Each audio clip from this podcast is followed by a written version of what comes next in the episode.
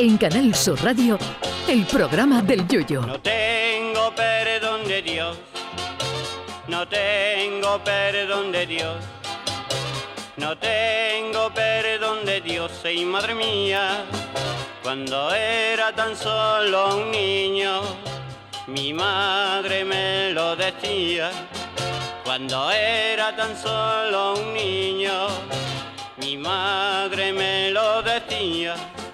Entiendo y respeto que haya gente que crea en ello, pero yo lo de los visionarios, eh, profetas y adivinos no me lo creeré hasta que vea uno de ellos que diga públicamente la combinación de los euromillones con un bote de 200 millones con una semana de antelación y eche esos números para convertirse en millonario a los pocos días. Todo lo demás, hojana pura. Ahora la gente anda otra vez con la profecía de Michel de Nostradamus, que para el que no lo sepa era un boticario francés nacido en 1503 del que se dice que profetizó muchos acontecimientos, incluso de la época más reciente. Nostradamus está otra vez de moda por una supuesta premonición de la muerte de Isabel II, pero claro, aquí lo ve el que lo quiera ver, porque la profecía dice literalmente así. Al final de la guerra, las grandes potencias cambian. Cerca de la costa nacen tres hermosos niños. Arruinarán al pueblo cuando sean mayores de edad. Cambiarán el reino y no lo verán crecer más.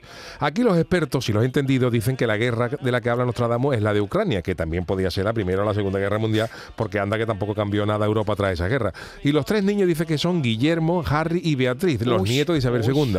Pero bueno, eso de que los tres niños nacidos cerca de la costa arruinarán al pueblo cuando, cuando sean mayores de edad, también se podría aplicar a algún político trincón de los muchos que hemos tenido en España que cambiaron el reino y no lo vamos a ver crecer más.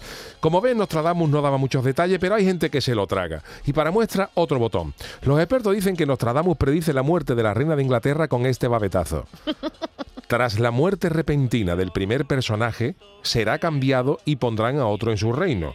Ojana total, don Michel, porque eso lleva pasando siglos y siglos, que se muere uno principal y ponen a otro. Y lo mismo vale para la reina Isabel II y Carlos de Inglaterra, que para Abraham Lincoln y Andrew Johnson, que para Paco Alba y Antonio Martín, que cuando se murió el primero, pues el segundo tomó el relevo del mundo de la comparsa.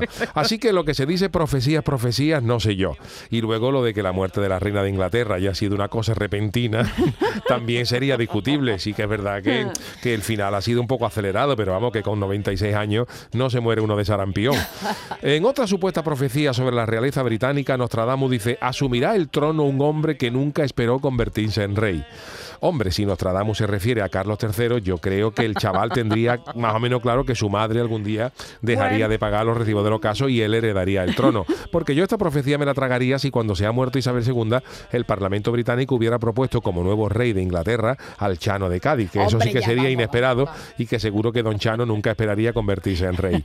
Yo las profecías de Nostradamus me la creeré cuando hable algo claro con pelos y señales. Por ejemplo, una profecía que hubiera dicho y a pesar de haber hecho un partido horroroso en Valladolid, el Cádiz regresará de aquellas tierras pucelanas con tres puntitos, con solitario gol de Negredo en el 92 en la jornada 6 de la temporada 22-23, para alegría del Yuyu, que lo estará viendo en Córdoba, mientras disfruta de su regalo de cumpleaños, obsequio de su mariquilla. ¿Todo eso dice? Así sí que me creo yo a Nostradamus. El resto, ojana gorda, señores.